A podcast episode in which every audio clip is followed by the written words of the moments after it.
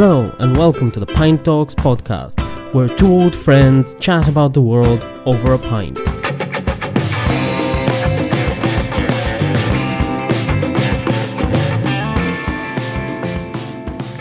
In this episode, we discuss how COVID and the lockdowns have changed the way we do and think about work, both for individuals and businesses. We also discuss how things have changed in regards to automation and job outsourcing.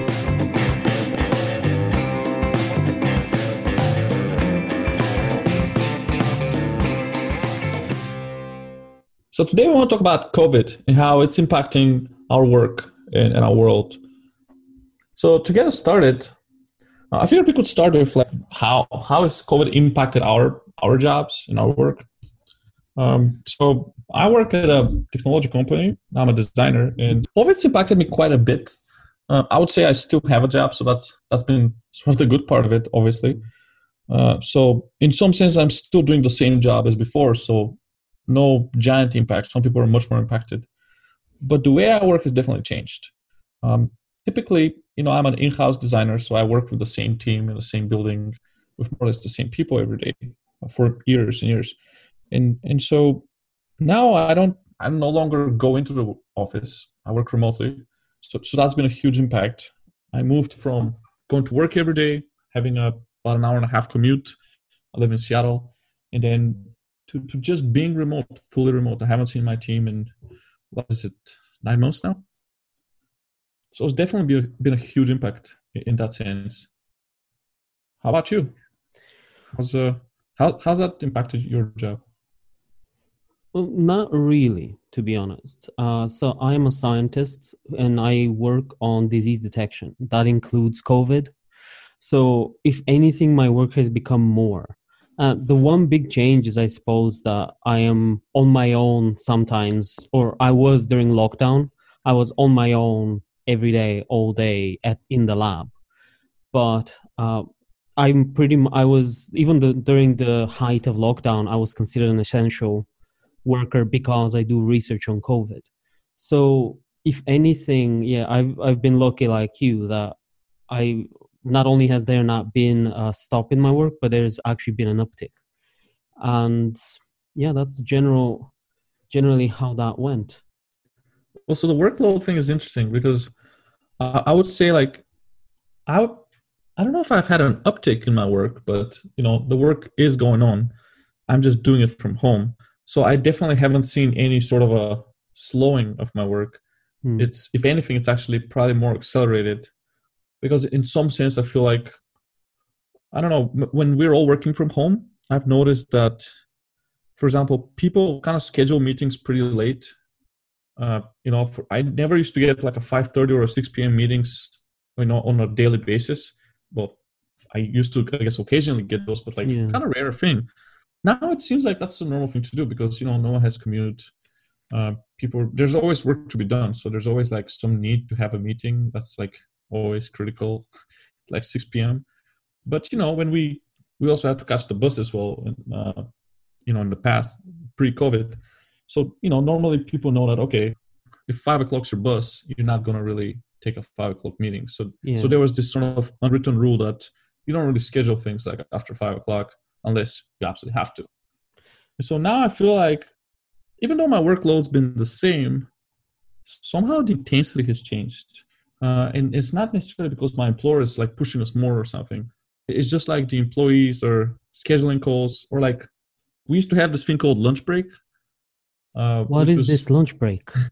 30 to 30 minutes to an hour. Uh, you know, and now it's, it's just gone. It's completely gone. It's like my noons, I'm eating during working or I'm not eating till like three o'clock.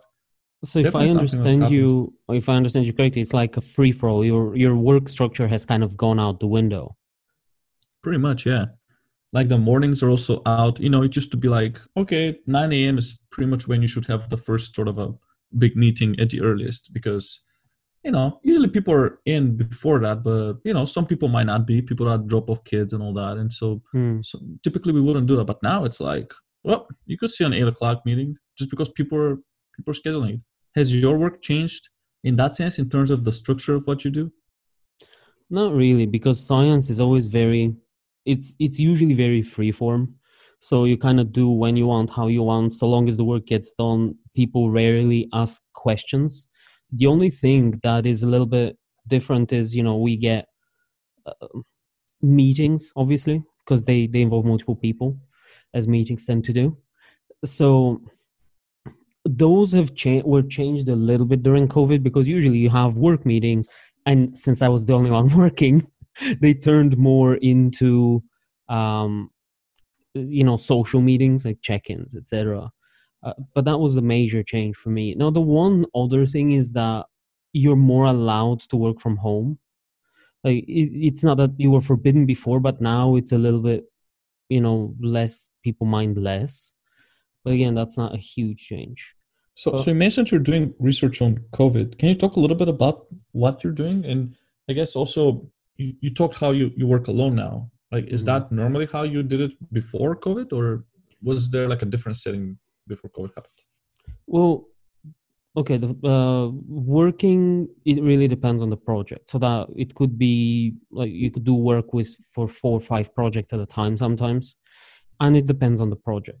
Now, what I meant by working alone in this case was I was literally alone on the whole floor, sometimes in the whole building. It was me and the cleaning crew. That was pretty much the people I saw all day. In terms of what research I do, well, we're into disease detection. So we work on rapid tests. And I've been working on uh, rapid antigen tests. And that's tests for, for COVID? Yeah. Detection yeah. Well, okay. technically, it's a test for SARS CoV 2, which is the virus yeah so what's the difference with when i say covid like ah, is there a difference covid is the disease meaning? covid is the disease and covid is caused by sars-cov-2 which is the virus. So the difference is for example when you say a cold a cold is a disease. It is related to several viruses.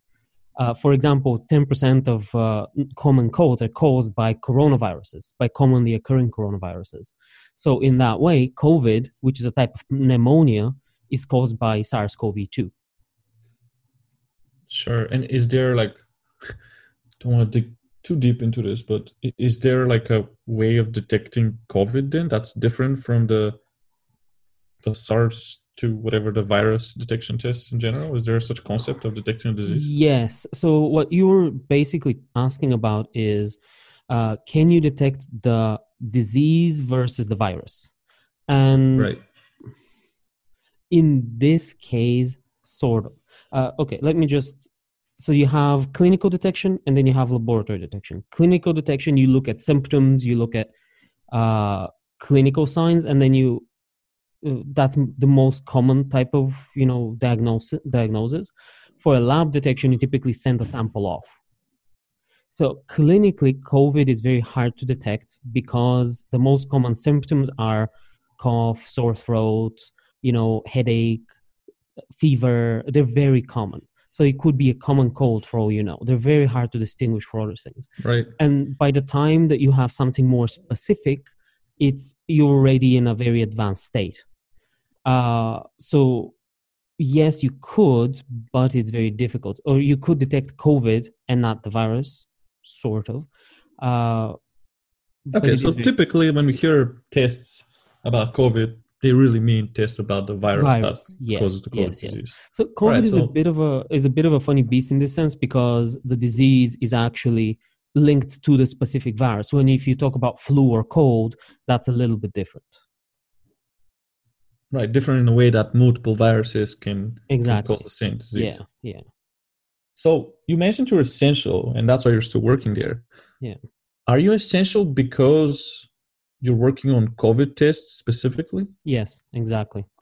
Yeah, I was just really asking because the whole notion of being essential is a little murky to me of like who's considered essential.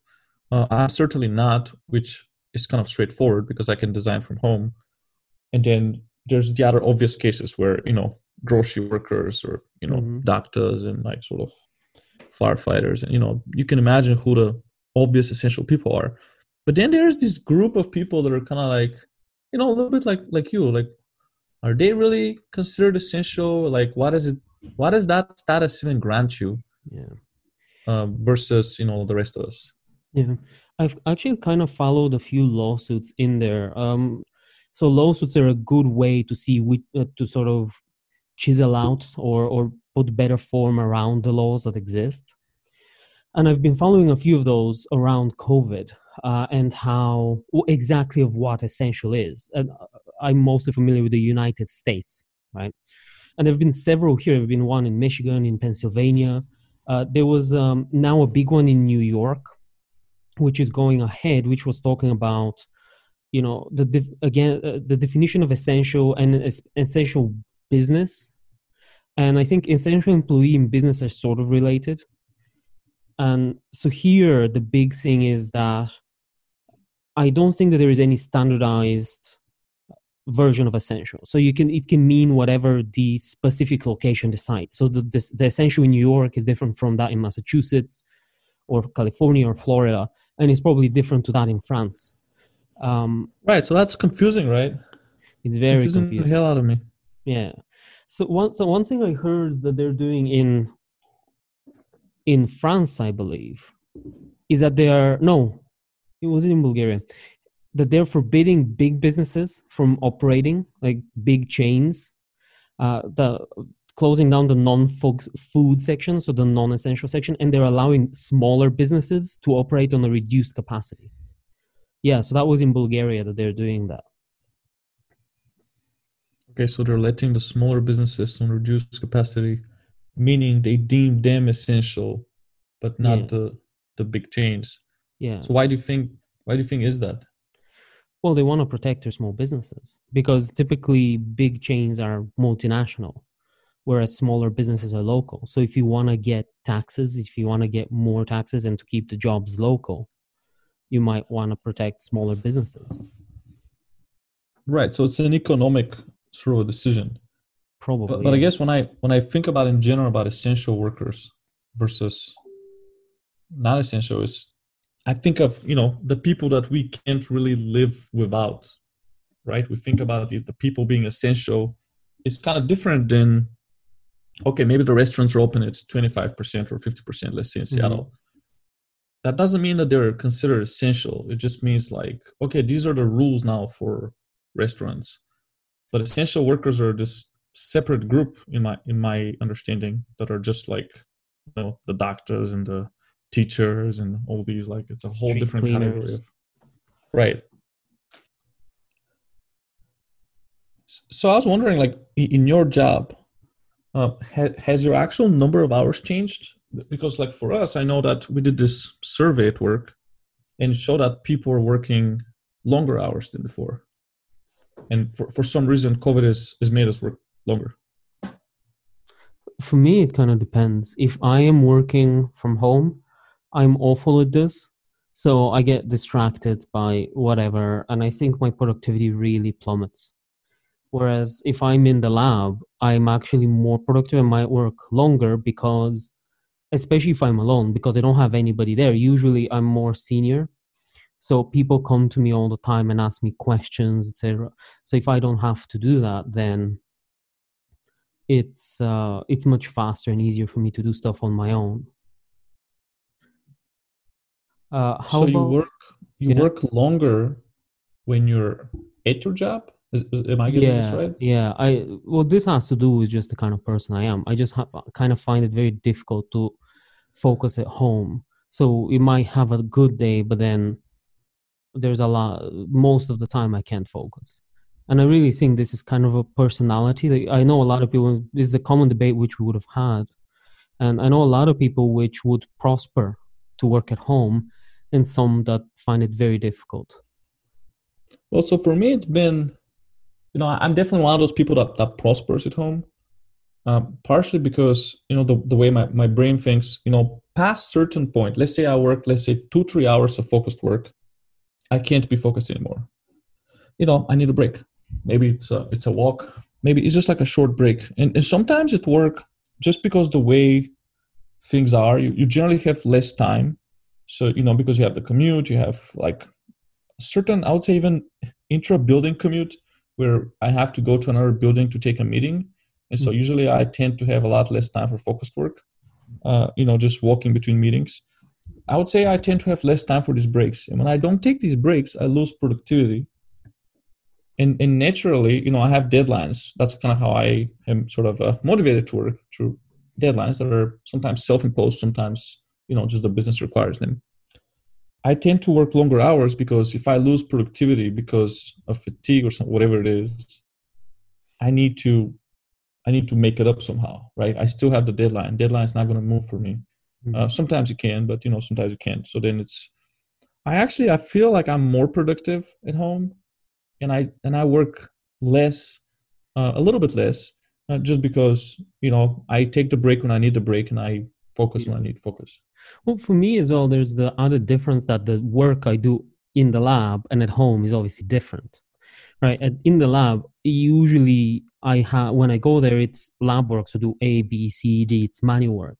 Whereas at home, it's to do with writing, reading, and things that you know maybe are not the most fun to do and and take a while for you to warm up to them so that might also be a contributing factor Mm, so would you say okay? So you, I guess since you can work both in in person there, going to your job and working from home, you kind of alluded that you you do more of the boring tasks or hard to get yourself to do tasks at home. Is that how you kind of end up? It's not by choice. Um, it's just I can't if I am at home. For example, there was about two weeks initially in the in the uh, lockdowns when we didn't know, you know, are they going to close research? Are they keep research open? Who's going to be allowed to go into the university, etc.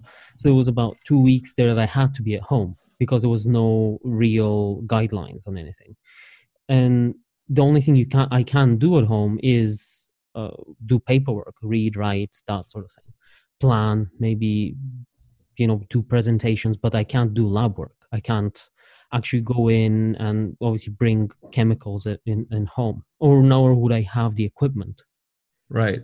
So so if you were to if you live in a world where you can make up exactly the portion that you work at home versus in the lab what would you choose today based on what you've learned so far? If i had an office at work and then i had obviously the lab there that would be the best way. Because it you kind of need to be there. Uh, if you're not, it's it gets complicated. It's mostly to do with other people being there. If I have somebody like a student or a PhD or whatever, and they can't find something, they can't do something, they're struggling with something. I need to be there to go and say, okay, now we do this, now we do that. You know, um, especially even more so for safety sake, because sometimes there's something breaks. Yeah, I mean, I can relate to that for sure. I think when I need help or I need to give someone else help on my team, it, it tends to be easier in person. Um, you know, I, for whatever reason, I don't know if it's like, um, you know, my job is sort of digital. You know, we work on computers, so we can still share quite effectively. Our, you know, you can share a screen and uh, you know, I can see what you're doing. So I don't really need to be next to you, and yet it it still feels like, you know, with current technology, less. You know, we we work through in, in our case microsoft teams but you know like it's sort of the same experience or very similar with, with other tools like zoom. Um, it, it, you know you lose part of the the body language. You, you lose part of the communication is a little bit chopped up i would say you know where you don't you're not really sure if someone's going to continue the sentence or someone else is going we to start talking in. over each other. Right. Yeah uh, no, I agree with you, and I, I definitely think there's a big difference in in communication, and not only in, you know, it's not for me. It's not so much informative as in the information that you convey, but it is more to do with uh, how you can personalize with people. And I think that's a big. That would be one of the bigger changes for me now with uh, working remotely. So not only because of COVID at the moment that we have to, but if more jobs go remote I think that would be one of the major challenges for employees where you have you maybe can't relate to the people you work with anymore and not as much anyway. And you sit there at home all day every day you don't go out you know because you're at work and then you have to take care of dinner or whatever you do. And i think that in my mind that would be one of the major challenges with remote work. So, so i think just on a couple of things there um, to, so to, to start unraveling it, I guess you, you mentioned being able to relate to people. I think what I'm experiencing with that is, you know, if I've already built a relationship with somebody pre-COVID, I don't really have a problem with you know my connection to that person. Uh, even though it's remote, it still feels they still feel relatively close to me. You know, I can still talk to them, you know, relatively the same way I've talked to them before. But there's the whole aspect to it where when you have new employees come in or you know new colleagues, then if I haven't, you know, I have a few team members where I have never met them in person, and I would say, you know, I still get, you know, I still get close to them, I still work with them, but but it doesn't necessarily feel the same, you know. It's it, it feels a little bit different. It, it's like you've never had those casual conversations together. You've never learned. I mean, you haven't learned much about each other outside of work. I think you learn a lot about those things just like when you meet someone in the hallway or the cafeteria or yeah. you know there's a lot more that i've learned about about uh, you know my colleagues that i know from the past in person. So i feel like that's been one of the challenges for me with like people i don't know particularly. Yeah. Well i think this is i'm more even talking sort of trying to look at features and permanent changes that covid will bring. And i think one of those changes would be uh, more work will be remote or remote work will be more common so I don't know if you'll have entirely remote work or or just partial or how or it'd be a hybrid or something. But I think COVID has definitely stripped away some of the stigma related to working from home because we've had to. Like companies have had to face that now. And it's it, they've seen that it's not that scary and that work still gets done. Or at least I, that's what I've heard from various sources.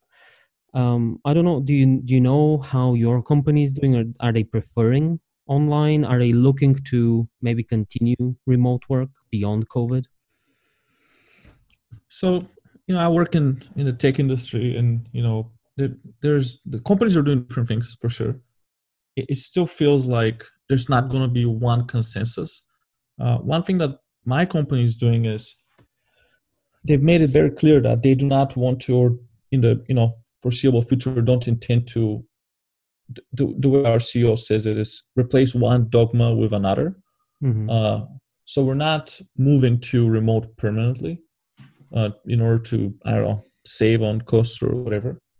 Uh, one thing that they've really stressed, and I think we'll see a degree of, to that in, in probably every employer or many many employers, is there's going to be a degree of flexibility more, where you have the the ultimate sort of a utopian version of it is anything that the employee wants will be available. So if the employee wants to work in person every time from any location they can go to, any office location, or if they want to work totally remotely from a maybe even a distant country in a different time zone, they'll be allowed to do that. Now, I don't know to what extent that will be implemented. I think that's yet to see, uh, both in my company as well as in in the industry and sort of in the world as a whole. But I think we're seeing a lot more of these companies announcing certain flexibility mm. that will kind of be it's kind of here to stay. Yeah. I think yeah, I think I, I kind of agree with you. I see the same trend that more flexibility is going to come up. Uh, what would be very interesting for me is if there will be different rules for different. Let's say that you have two teams and one team is only remote and one team is only there, and I'm purposefully putting two extremes and if there will be different rules like different metrics for how you measure their performance do you have for example for you how do they measure their your performance at the moment? Is it the same as it was pre-covid? It's a good question. Yeah i think of course it's a good question. I asked it. Right. You you get one good you know every two podcasts. Anyways uh so yeah i mean the way i measure this you know there, there's a number of factors that have been preset you know that sort of if you talk about sort of my performance review of you know which is something i have to do twice a year and generally you know i go through a number of things that i've done throughout the last you know six months and i discuss with my manager and they tend to you know promote people based on that or you know determine bonuses and kind of like give you feedback.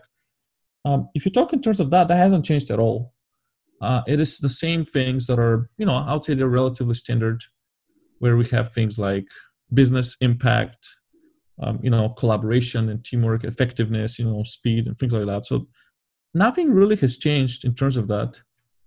Uh, so yeah, I mean, it's I, I don't think there's generally been going to be a difference in terms of that because we still need to make you know the business impact. We still mm-hmm. need to be inclusive and empathize with our our colleagues and our customers and others. We we still need to sort of show the same character and the same you know work ethic. Yeah. But but how you achieve that, I would say, will have to change because it is going to be a little different. You know, it's um, for, for example, how do you stay motivated? Will have to change because if you're working remotely, sort of your whole life. I think you alluded to this a little bit earlier. Your whole life kind of changes, right? Your the whole dynamic of it. Don't have a commute is different. You can work on different locations. That definitely changes everything. I think there, yeah, one big change here could be if you're allowed to do a lot a lot of people would move away from big cities, at least in my mind. Like if I had the choice of staying somewhere further away, maybe in a nicer place for the same rent and working remotely, I think that would be a good option. So it's definitely hard for me to imagine staying in a in a big city. You know, right now I live in Seattle.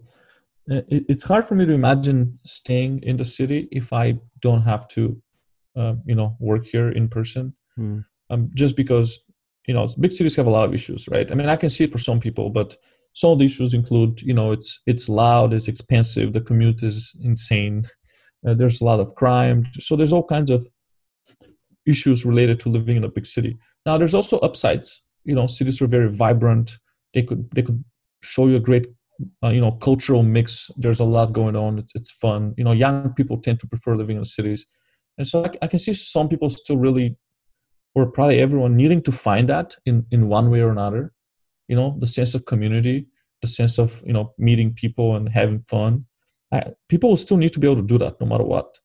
But do we really all need to be cramped in these little super expensive apartments and have two and a half hour commutes every day yeah i don't i'm not sure i was yeah i think no amount of uh, nightlife is worth living in a five by five apartment in New York or something for like three thousand dollars a month. And I'm being hyperbolic. Depends who you are. Depends who you are. I'm being hyperbolic, but you know, I don't know. For me, that's one of the things. I, I prefer having a little bit more space. Yeah, I mean, it's a tricky thing, right? As a as a designer, you know, I've always felt like cities are very inspirational. You know, I feel more excited when I see cultural diversity. Um, sort of my nightmare scenario is to live in a suburb where everyone has sort of the same house, uh, you know, and, and everything looks the same. And there's a place where we live and there's a place where we eat and, you know, everything's super ordered. And, and that, that kind of order frightens me. So I kind of like the, the chaos a little bit that cities bring. I don't know, I might miss it. I'm not sure. But certainly, like you're saying, there's a huge price that you're paying with that yeah. So for some people, it might not make any sense at all. Hmm, I've definitely seen that there have been a lot of reports now with COVID, people moving away from cities, especially, I suppose, part of it is businesses being lost or closed and you, people cannot afford big cities anymore. And it's not overly surprising because there's big cities have probably doubled or tripled in terms of rent in the last 10 to 20 years. Like in a few decades, they have increased immensely in terms of cost of living. And salaries have not necessarily kept up with that. Oh, yeah, for sure. That's one thing that I would be very uh, curious as well is uh, with more remote work, will your salary be dependent on where you live? Like, would they be paying somebody who lives in the middle of nowhere cheaply less or or not for the same so there's some interesting there's interesting data coming on that uh, certain companies have announced publicly what's happening with that, still vaguely, but for example, Facebook, they've announced that they would be adjusting people's salaries based on where they're living from. And that's really received a lot of backlash from some employees that are looking to move naturally mm. because they're the ones affected. But the argument for you know not adjusting salary is like, well, I'm doing the exact same work I did yesterday. I'm just doing it from Utah instead of from San Francisco or Menlo Park. Like why the heck would you cut my salary by 30%? Makes no sense. You know, and then there's the other side to it where, well, part of why your salary is so high here is because the cost of living is insane. Mm. Yeah. And that's why we're paying this extra premium so that we can attract you to work for us. So that's part of it, partially why I'm, I'm wondering. I even wonder if maybe small, maybe not big businesses, but smaller, medium sized businesses would adopt a more flexible mindset to attract more talent because you want you know usually you're if you're not google or facebook you may struggle a little bit to find the best of the best. So especially in in computers and, and computer design etc so would uh, some people say well we'll we'll maybe pay a little bit less but we'll allow you to work from wherever you want. Yeah i think it'll be a competitive advantage. I agree. Yeah. and i think it even goes beyond sort of small businesses they're having a hard time i think any business that does not offer a degree of flexibility will lose from this. I think these will be the big losers because enough places are going to do that. The big ones are offering it. Imagine sort of the the FANG companies or you know sort of the big tech companies where we're talking about you know facebook apple amazon netflix google microsoft or in such companies. If most of them allow flexibility but just say one of them does not hmm. uh, they will probably be at a huge loss for talent because you know that's kind of the same thing that happened with with perks where you know google i think it was sort of the first big company that started doing that. I mean they started when they were early but you know they offered free food. And now if you go to california many many companies have free food. Why? Because everyone really cares about offering free food and they feel like that's the best thing. No it's becoming a standard. It's becoming a competitive advantage for google. If you don't do it maybe you would lose talent. So talents i think they really fight for a top talent. So that's why i feel like just like free food flexibility of where you work from would become one of those things that are sort of standard. Yeah, that's an interesting point. Um, I wonder how that would impact the other jobs outside of the tech industry. Most essential work, if you think about it, cannot be done remotely. Like that's why that was, I think, one of their big standards for what is essential, what isn't. And do it remotely, then it's yeah, if it's if it's it can be done remotely, it's not really essential. Yeah. So no point of exception in a sense. It will be important work, but not essential in the sense like you'll still be open no matter what the situation of COVID is. There was a lot of yeah, so I wonder how they will impact outside of the tech industry. Like would you have a lot of let's say HR personnel or marketing people? Oh, like, sort of the non-tech roles. So I guess there's like a few aspects to it. Like first is the sort of the non-tech roles inside of tech companies, and then there's mm-hmm. the non-tech companies altogether. Yeah, I mean, I would say a lot of them don't have to be in person. For example, my accountant doesn't really have to be in person. It's already actually I feel like accounting was one industry that was already kind of going in the way of you can upload everything online. Yeah. They can kind of do the work for you. I mean, I still went in person for whatever reason. Uh, maybe because you like their company. Yeah, I, I love their company absolutely, especially since tax season. love their accountant. So you would see a lot of that move online. I think one thing that's been very interesting, particularly now when we're talking about outside of tech, is doctors, where I used to, you know, go to the doctor's office, talk to the doctor. And the doctor usually maybe if, if, if i have some sort of a condition there'll be some tests that have to be done. So i kind of go through labs or you know whatever equipment is needed to do the test. Then i see the doctor again to discuss the results. Then there's like a follow-up maybe you know like a like a typical thing when you have some medical condition. You know it could vary a lot but for the most part probably half of these visits don't require me to go in person. To talk over results doesn't have to be in person. Maybe the initial checkup I can still see a value depending on what my symptoms are. The labs are not going to go away, but that's sort of a separate location. But I can feel like Teladoc and other type of software, you know, or just speaking through Zoom or something like that can really transform medicine in a sense, at, at, least in that aspect of sort of going in person, and that can maybe help create more access for doctors. I think that's a, that would be a very big thing. That's one of the bigger impacts of COVID, maybe in the medical. Well, one of the impacts of COVID in the medical field in general are yeah, more remote diagnosis and more remote visits doctor visits which are okay in big cities usually it's not a big problem though there's a lot of queues and, and i'm sure everybody who's been to the doctor has been in a in a waiting room for hours. But more so from remote areas where you have to drive like an hour to go see a doctor like in that way you would be or there are very few doctors where there's a shortage because usually yeah, even in the cities we drive for an hour All right, point point taken. but I more mean like in areas where there may actually be fewer doctors or less qualified doctors. If you need to see a specialist, that's not available everywhere. So that would be an interesting impact. Yeah. For sure, yeah, that, that can definitely be one of the positive impacts, I guess, of COVID. Yeah. I want to circle back to to a point kind of made earlier about the non sort of these as I described them, the non-tech workers in tech companies, like how they work. And I think from what I've seen so far, you know, HR or most sort of workers, marketing, you know, th- those, I think my company is pretty much operating, you know, almost 100% remotely now. Mm. So in terms of, and we're not losing productivity uh, based on the reports that I've seen. So it it seems to me like if we have to, we can go fully remote, as proven by the current crisis pandemic. But do we really want to? Is a is another question. Well, I didn't even mean like non-tech workers in the tech industry, but I meant like overall, even outside of the tech industry, because a lot of companies have HR, a lot of companies have a marketing department. You know, a lot of sadly, I think it's going to be one of those things that a lot of the white collar work will be able to be done remotely, whereas a lot of the blue collar work would be localized and would you'd have to come in. Like that would that seems to be a trend to me, because if you are like, may, obviously there's exceptions, right? A doctor has to be there it has to be uh, nurse same thing. Uh, scientists obviously have to be there or at least a lot of scientists have to be there. Management office personnel I mean, why wouldn't they be able to work from home? So what is the factor that would kind of drive that?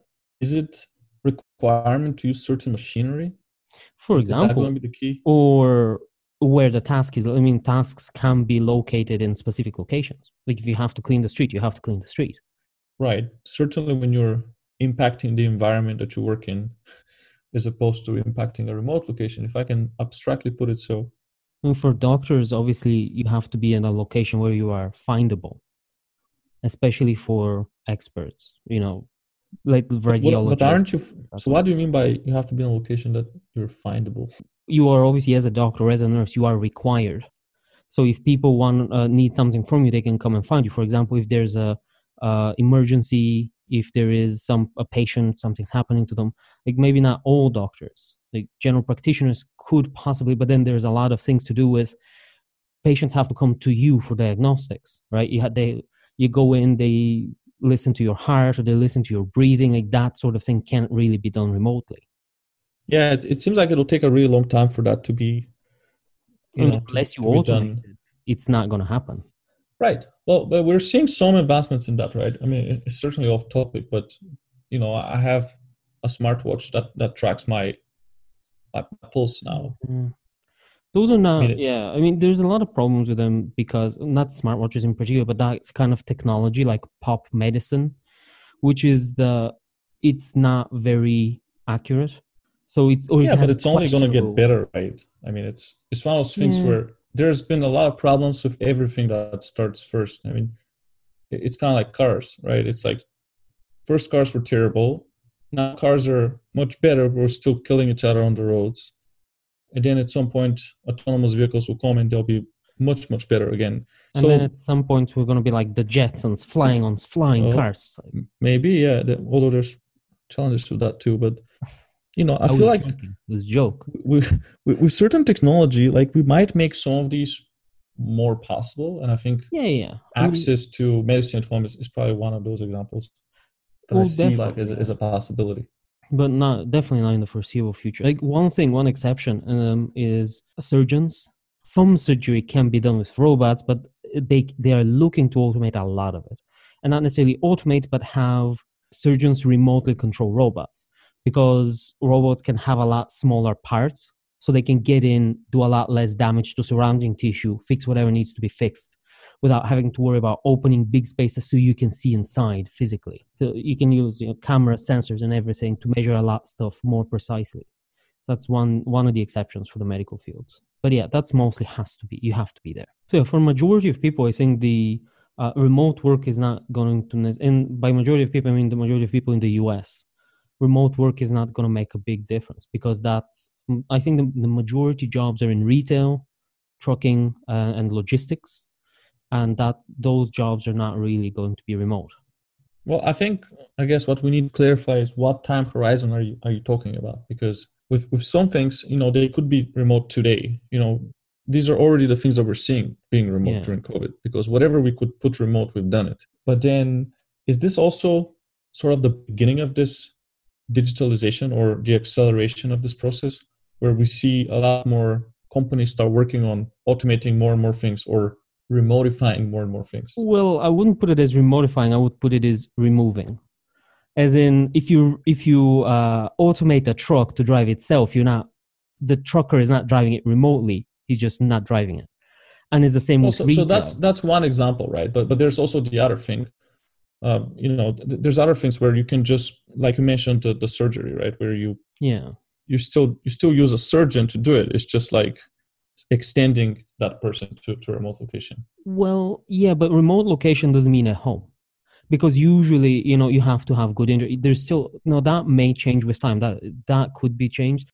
But at least for the moment, you need a lot of controls that need to be there, and you need to have reliable internet or reliable connection anyway, because you can't lose your connection halfway across into surgery, right? You have to have it fast, etc. So, at the moment, from what I I understand about it, and I'm by, by no means an expert, it's the next room. But conceivably, with maybe 5G and other advancements like that, you could make it across the country. But you'd probably still need a terminal, at least for foreseeable future. Yeah, in, in that example, you can you can see that. Um, I think yeah, for sure, 5G is coming. Obviously, right? We we're starting to see phones shipping yeah. with those chips, so you'll see other devices equipped with those. Still uh, not chips. coding COVID though. Still not. I think there's going to be an acceleration of it. I think we've seen these trends sort of converging. You know, yeah. like one trend is like, okay, now the world's not as afraid of trying things remotely, yeah. and then also we see things like 5G really kicking in. I, I have a feeling that this is going to it's just the beginning of yeah. More more I think with remote work, sort of cap off that topic for me, uh, remote work is something that was always coming, and a lot of this uh, 5G and a lot of these advancements, Zoom, obviously was available. Everything was already in place for us to be able to do it, for people who can do it to be able to do it. And I think the one big thing that COVID did was really accelerate the process, like remove a lot of the stigma, a lot of the uh, worries for companies because they had to get in it. I think that was that was the biggest contribution. It was a catalyst, not so much a cause. Right. So we talked a lot about remote work. Are there other things that you're seeing that are kind of like well, COVID changed this and probably maybe will have a lasting impact on it.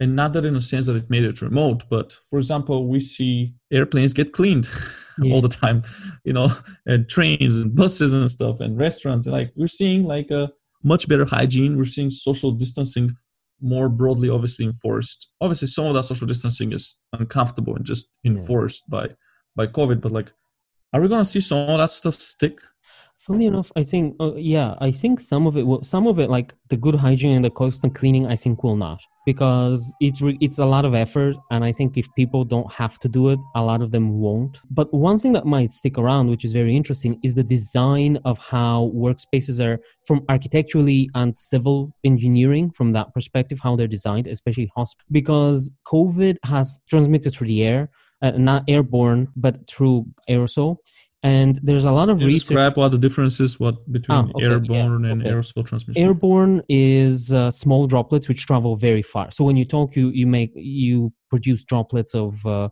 saliva and other bodily fluid, saliva, uh, and uh, they travel. There's big droplets. There's small droplets. The small droplets travel very far and can stay in the air for a while. And the big droplets typically are stay within two meters of you. So the closer you are, the more of them there is. There's been a lot of research as to the dynamics of those droplets in the air and how ventilation or the lack of ventilation can contribute to disease progression and infection rates. And that research is very interesting from the point of view of designing spaces. So restaurants, hospitals, etc. How do you set up ventilation of those places in such a way as to be effective that you can reduce the infectious rate of that location? So a lot of the inside outside, this is how you do it. Like a lot of those restrictions with COVID have to do with that. I think and, we'll design buildings in better ways. Uh, exactly. Maybe some of the measures that were now like, oh, we should have designed this building in a in a yeah. better way to not I spread disease. Especially hospitals would benefit greatly because um, I've seen simulations of how these things spread in elevators, how they spread in rooms, how they spread with the location of the vents. So that would really impact work from the point of view of the building itself would be designed differently.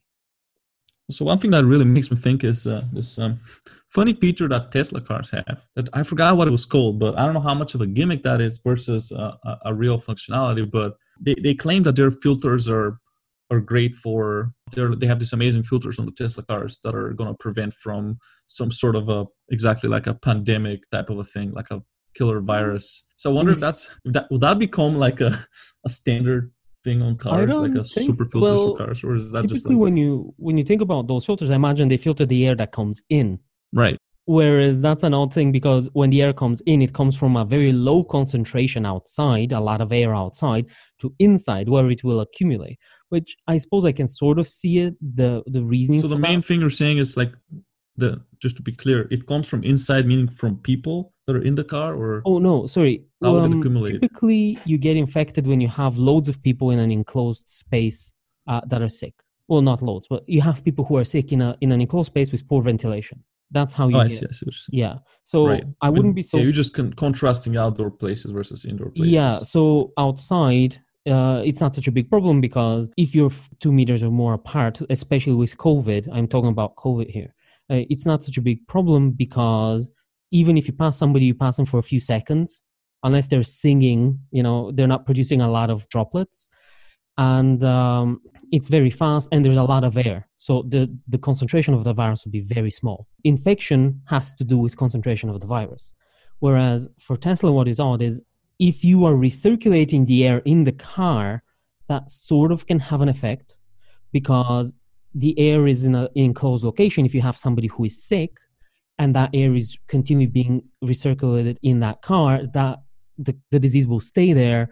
And over time, the air will become more infectious, so to speak. Right, which, which is something that happens a lot during the winter, right? Where Yeah. you just recirculate air instead of bringing in from the outside. yeah so in that case that filter would could could do something but if it's bringing the air from the outside through the filter that seems like a bit a bit of an odd thing because usually that's not how this would go unless you are driving through a diseased area for some reason right, there's like a, a virus that's at the Yeah. next level, World like War Z. 2.0, and it's it's just coming in from everywhere. yeah so i but yeah the main the main argument against those and the reason those are not standard is price obviously if you have clean rooms clean rooms tend to have that kind of filter actually i don't know exactly what the filter is because there's several different but i imagine something like a hepa filter the clean rooms have them because the air there needs to be sterile and they recirculate and depending on the clean room they have different systems but they're expensive Sure, yeah. I mean, of course, prices. Price is always involved with uh, pretty much everything. Well, one thing that, that I'm kind of cautious about long term is uh, in remote work is actually something we've been talking and hearing more about, which is depression, mental health, uh, substance abuse, interpersonal conflicts, that kind of a problem. And I think that would be with COVID and with remote work, I think that would can be a bigger problem seeing it is today. or COVID, bigger than it used to be before COVID. yeah, if we talk about COVID's effect on mental health, it certainly feels like, you know, especially for remote work, it can feel isolating. You know, the more you stay at home and away from social interaction, you can be lonely, and that can obviously lead to depression and other Yeah. anxiety and other disorders. Yeah, for sure. I mean, it's a big problem for sure. Uh, one thing that completely stopped for me, for example, was we used to do happy hours and other things with my team, just like team building Yeah. quote unquote activities. Uh, so those things are definitely done. You know, seeing friends is naturally a lot more scarce because because the disease is uh, Yeah. upon us. And just in general, like social activities have decreased like crazy. I mean, I can go to my gym, I can go to a coffee shop, restaurants. Like here right now, at the time of recording this in, in Seattle, I believe everything is, is closed for indoor indoor dining. During these lockdowns, I mean, I, it's definitely had a, a toll on me, and I think probably has a much much bigger toll on some other people as well. Especially when you talk about mental health that's already been in the us that's already been a rising epidemic and with with covid it's gotten even worse Sure, yeah, one thing that i'm more thinking about is even afterwards with remote work some of that flexibility is great because you know you can live cheaper etc or you can you don't have to move to a different country or depending on how remote remote or state. But also a lot of people interact like you said basically you interact with people from work you go for happy hour you know you get to know the people you work with. Maybe that improves your your teamwork as well. Whereas with remote work be it with covid or after covid i think that would be a serious challenge So for remote work after COVID, yeah, I think just like something that or before COVID, you know, sort of the what did workers experience, you know, before COVID that did remote work? You know, of the people I've spoken to tend to, you know, tend to like it, but those are usually the people that do it. You know, and, and there's a, a hell of a lot of people that don't do it because they they don't like it. Like my wife, for example, could never imagine doing remote work. You know, she hates staying at home. She always wants to be outside. She loves going to the office and, and working with people and meeting people. And so, you know, if she wasn't forced to stay home because of COVID, she was not going to do that for sure. While others, you know, for example, I, I don't really mind it. I've, I've quite enjoyed working from home. I still need that social interaction. You know, I still need to meet people. I'm a social creature, like all of us. But what I find doing is, you know, I I feel like I can find it elsewhere. You know, I feel like you know, work is it's not necessarily the only place you can find it. It could be difficult for sure, uh, depending on where you live and if you recently moved somewhere. I would say it, it can also be harder. Yeah, but probably different people cope differently with this. Yeah, even for years now, that's been my worry about remote work because in a way we are living in the most popular society and the most lonely society at the same time. And I think on one side, I can. What do you mean by that? Well, what I mean is we are a lot of people, but most people don't. Don't most people don't know their neighbor, and that's just sort of to to illustrate it.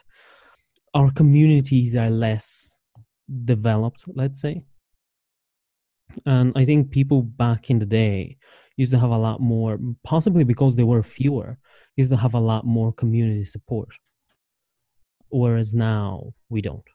Like I don't I for for the last 10 years I've moved maybe I don't know 7 or 8 times and bar one time I have not known my neighbors. Like not even known what they look like sometimes. But isn't that a problem is because you move I assume in many, Work, many ways because yeah, of your job. Possibly. Uh, I feel like if maybe in the short term we, it will be even i guess i see it as probably even worse because you just lose that social interaction from work but if you stick around in the same place i think that's where you have a chance to really build a community and kind of get to know people and if everyone is kind of living like that and we see less of this sort of nomadic life or, or moving i feel like there's an opportunity there to actually build deeper communities possibly. Locally. yeah possibly for sure. And it really is, that's what i'm saying worry is uh, it depends a little bit how things would work. Because if you go for if we go for a fusion type society uh, and here we're talking mostly about society or i am talking mostly about society rather than individual jobs uh, that I sounds creepy fusion type society yeah i mean what is that with the machines yeah some cybermen a cyborg society of the yeah. future yeah, then Doctor Who will come in and and have to save us.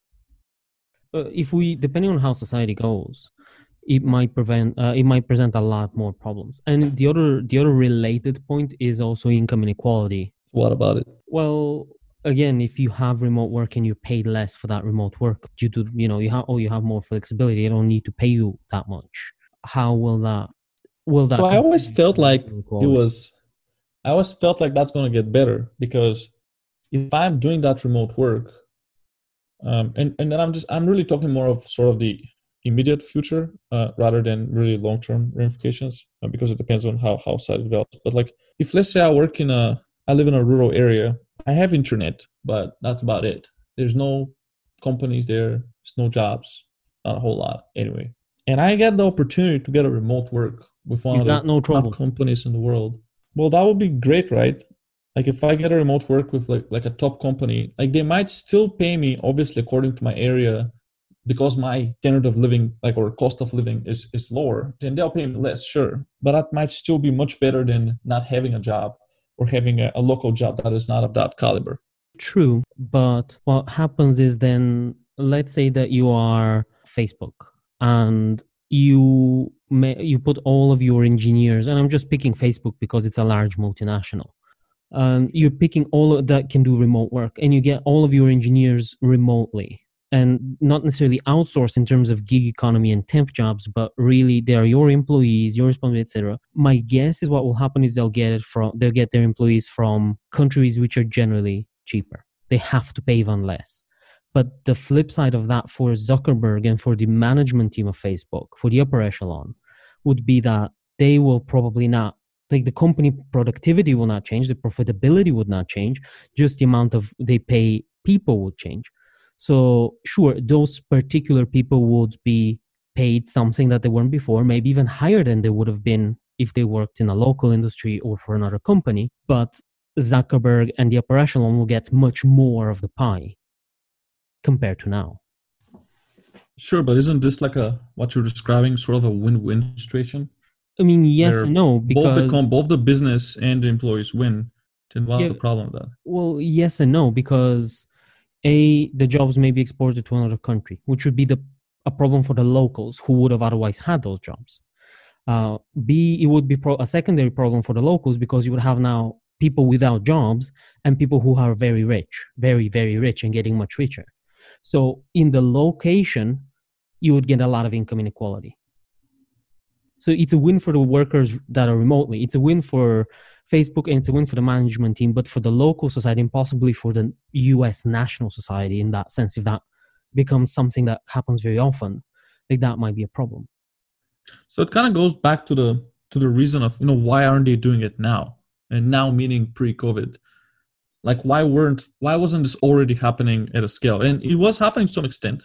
Hmm. You know, naturally, like all these big companies, you know, they, they have offices uh, all over the world and in, in places that are you know like India and China and Mexico, Yeah. where you know they definitely pay less for their workers than than you know they'll pay in places like developed world, like the United States and uh, Western Europe. But why weren't they moving everyone already you know and i think part of the, the answer is technology because you know it just wasn't the tools weren't as good uh, part of it is time zones uh, just because if you work for the us market for example it, there is certain advantage to having workers in the same time zone uh, which mexico does fall in that time zone. But you know i mean like for example india is is totally different time zone. So that that does introduce a challenge. Uh, but, but but why is that? You know would that would the reasons why they weren't going all in on this still remain I after don't- COVID? I think uh, now obviously there's a it's a complex question, complex answer. For me, one of the main reasons is culture and the way things are done. So you've established this is how we do it and that's how it's done. And change for a large company comes very slowly because you have to change a lot of people's minds. I think that is a big part of it. And that's the same with remote work. So the question becomes well, if you're already hiring somebody in Utah to do the job for you, why not somebody in Ukraine instead? And if so there's certain challenges, right? Certain challenges. I mean, the the reason why they weren't is one one of the reasons is talent. I mean, the U.S. has great universities and produces a lot of talent. Just the just if you talk about the quantity of talent, it's not very easy to.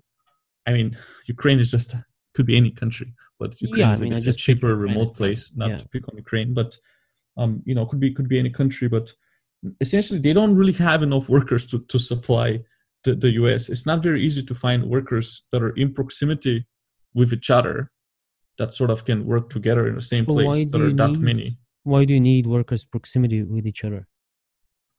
Well, I mean there's that's a that's a whole nother sort of kind of kind of worms of why why you would why you wouldn't.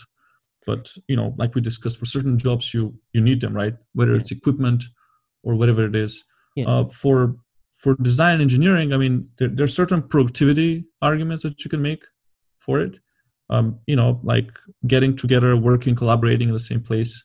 There's definitely arguments that can be made about losing some of that productivity if you if you work remotely. I mean, sure, but that's that kind of goes to remote work itself.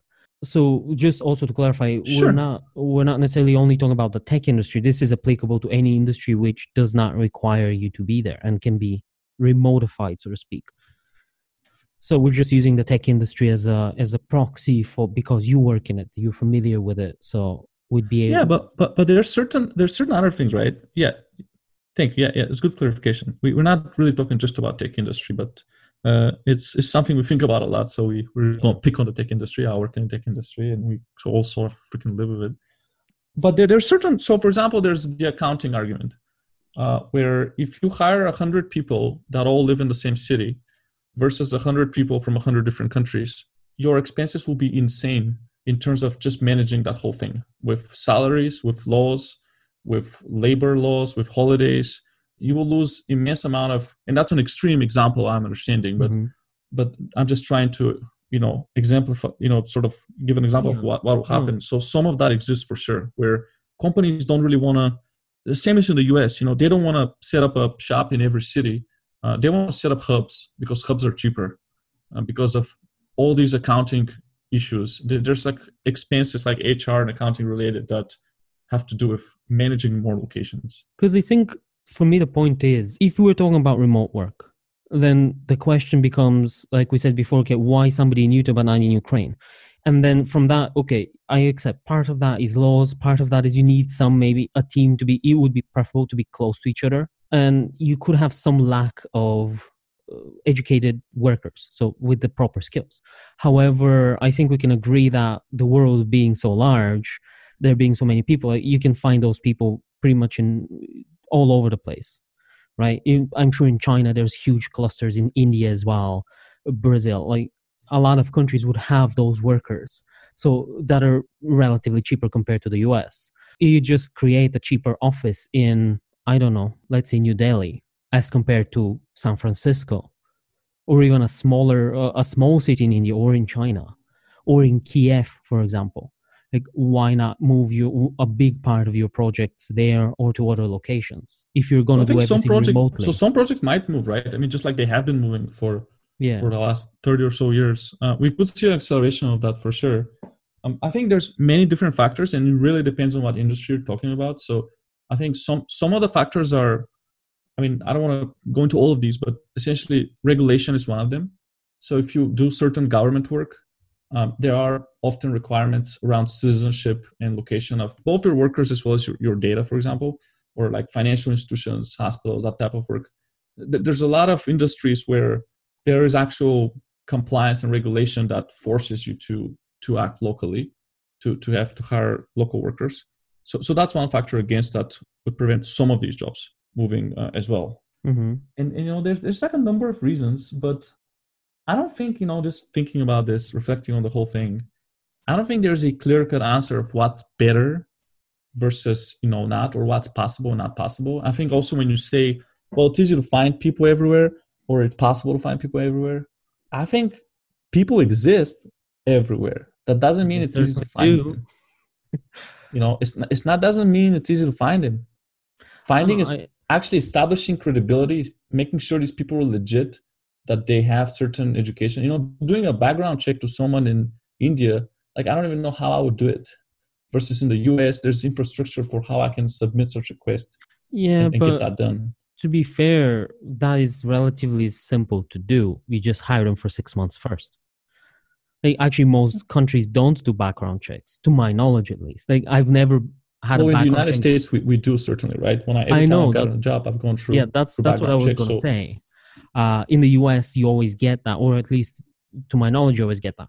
But in a lot of countries, you don't. And all they do is say, "Well, okay, we'll we'll hire you for six months, see how it goes. If uh, and if it goes well, we'll give you a permanent gig, or that may be a year or, or two years." Well, you might you clearly understand what's the challenge with that, though, right? if you lose six months of productivity potentially, you lose all the money and all the time, and so that's not necessarily the most efficient way to to do a background check is to hire them for six months and see how they do.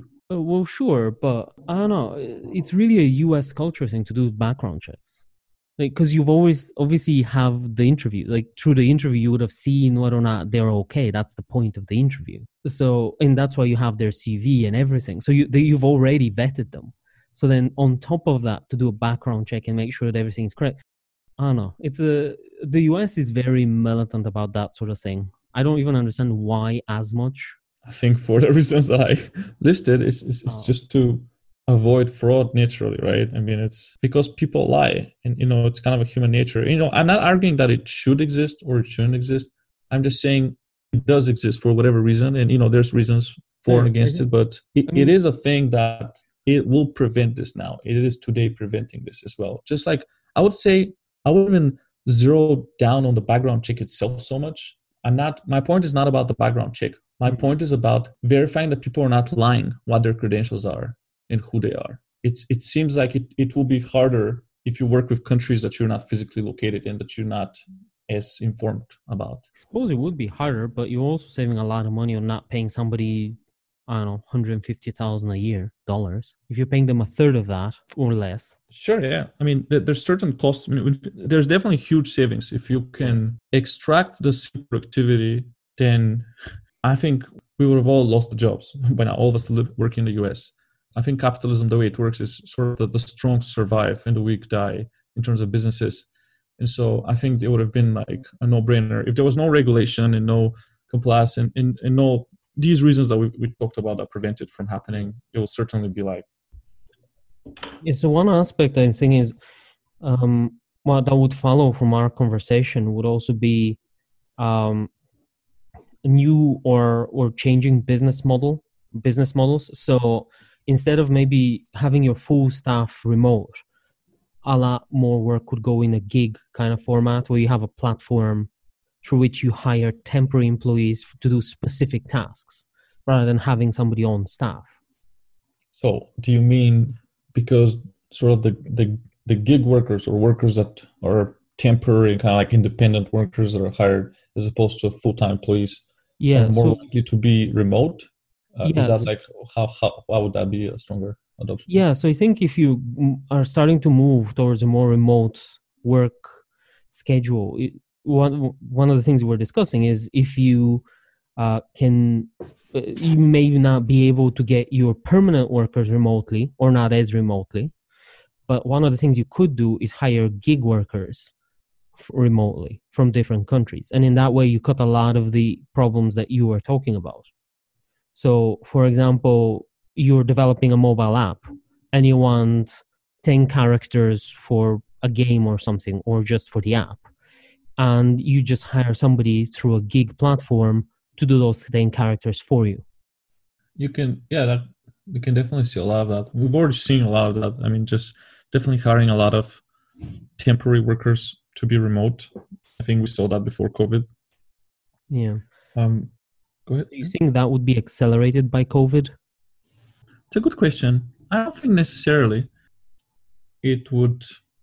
Yeah, I mean, you could see that you know as people became more comfortable with remote workers, then they might look at uh, who are the current remote workers, and there's a lot of remote workers that are sort of these freelancers or you know people that tend to just work independently and just do like individual gigs uh, for companies. So you might see some of that accelerate.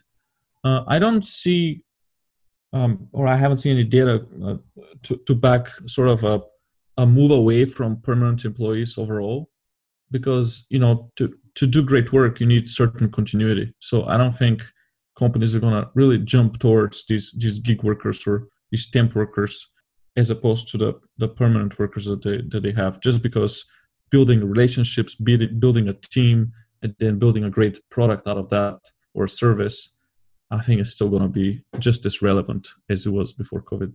yeah well well i disagree just disagree then Typically, uh, okay well to sort of cap the whole discussion do you have any major takeaways like winners losers of the whole covid and the future of work well, I mean, it's just my whole impression of it is that you know we'll we'll keep having accelerated adoption of of technologies that would enable us to to do some of the things that we we did today. I think a lot of companies started today in response to COVID, and I think some of these companies are going to become bigger and bigger companies. Whether it's about remote work or about uh, hygiene that's uh, cheaper, or about connecting people and building communities uh, more easily. I think we could see some of these stay. I think we'll see definitely society transform in some ways. I think some of the stuff that you said about the people decentralizing, moving away from the cities, I think we might see some acceleration of that. And just because currently we were all sort of pushing pre-COVID, we were all pushing towards cities. I think you might see definitely a more permanent slowdown of that. If not, if not moving away, we could see a slowdown of, of the growth of the cities. So you know, the f- only time will tell of to, to what extent is this whole whole thing gonna gonna stay in terms of the way we work and the Yeah. way we live. I mean, there, there definitely is um is an interesting point about the future of the city itself as well, separately. Because one thing that happened in New York in the first lockdown in April was that a lot of the rich people moved away or went went to live in whatever villas they have away from the city, and they were working remotely. So the city itself lost a lot of revenue, could lose a lot of revenue from taxes from rich residents. I think that is something that we can talk about in future podcasts as well. The future Sure. of the city. For me, I think everybody lost, obviously, with COVID. People who I'm not sure how much we have winners. Certainly, people who are Amazon and and companies like that, big tech companies, are the big winners. in terms of work and profits from COVID, especially Amazon. I think a lot of obviously the people, the common worker, especially the low wage worker, was the big loser in terms of the ones who the retail again, those ones who are not essential but did need to be there, like they were furloughed or, or just let go. I mean, Disney itself let go what was it, twenty eight thousand people who worked in its parks because they couldn't open, and those jobs again cannot be remote. Entertainment in general will or organized entertainment like big studios, big blockbuster movie, uh, big blockbuster movies, like they would struggle, I think, in future as well. With that, we should conclude maybe. Sure thing. Thanks for listening in, everybody. Thanks for tuning in, everyone. If you like what you heard, don't forget to rate us, like, and share. You can also follow us on Facebook and Instagram, where we are at Pine Talks. From the whole Pine Talks team, we hope you have an awesome day.